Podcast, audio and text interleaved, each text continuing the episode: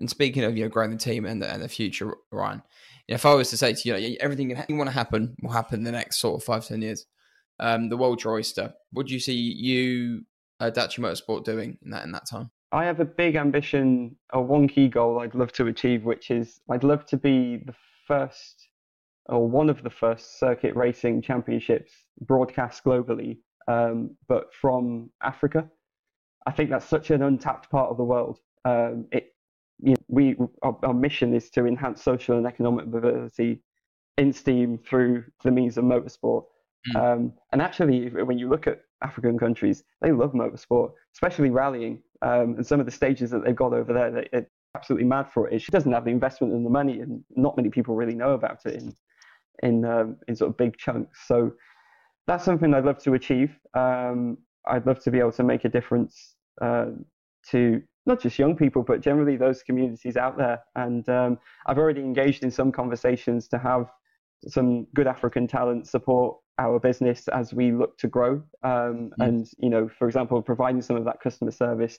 You know, why couldn't we use a couple of people from Africa who've got the skill sets, who know our business, and, and therefore you know use that as a, a way into that country to help us expand the business over there, but equally support us in the UK as well and things like that. Um, and I think there's, there's one thing um, that a fellow engineer said to me, who also is embarking on his own startup in uh, in the design engineering space at the moment. He said to me, um, "The one thing you've always got to remember, Ryan, is there's always enough to go around."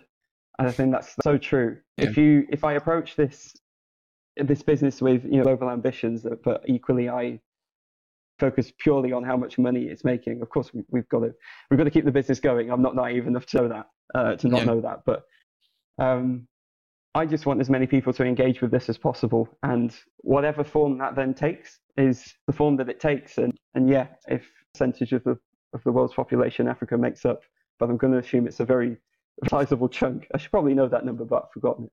But yeah, uh, if you know, if if there's a, big untapped market there, I'm I'm going to do my best to try and uh, to try and get into it and uh, and really show that something different can be done in motorsport and, and entertainment space. That's great because I mean, I again because I speak about the podcast and yeah, I, I try and help.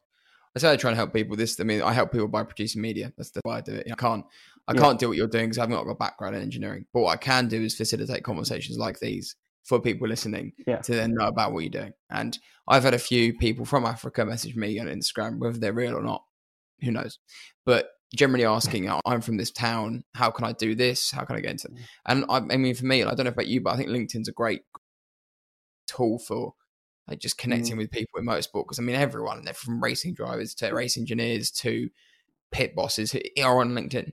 Yeah, agreed. And um, I think it, we've. I, I, just recently got LinkedIn Gold. I'm, I'm, I'm fortunate that we, uh, as part of our Global Sports Innovation Center membership, we uh, also got uh, applied for and successfully got Microsoft for Startups membership as well. So nice. I was able to get a little discount on LinkedIn Gold, so I can now maximize everything that can bring, um, at least for the next four months anyway, at discounted rate. So uh, I'm pretty chuffed with that. So yeah, but no, I get what you mean, and it's um, untapping platforms like LinkedIn and just the internet generally, I think um, it really allows you to connect with other parts of the world that I think feel so far away, but actually you can bring them quite close, and you mm. realize there's a lot of shared values and a lot of um, a lot of progress and a lot of things that you can achieve together.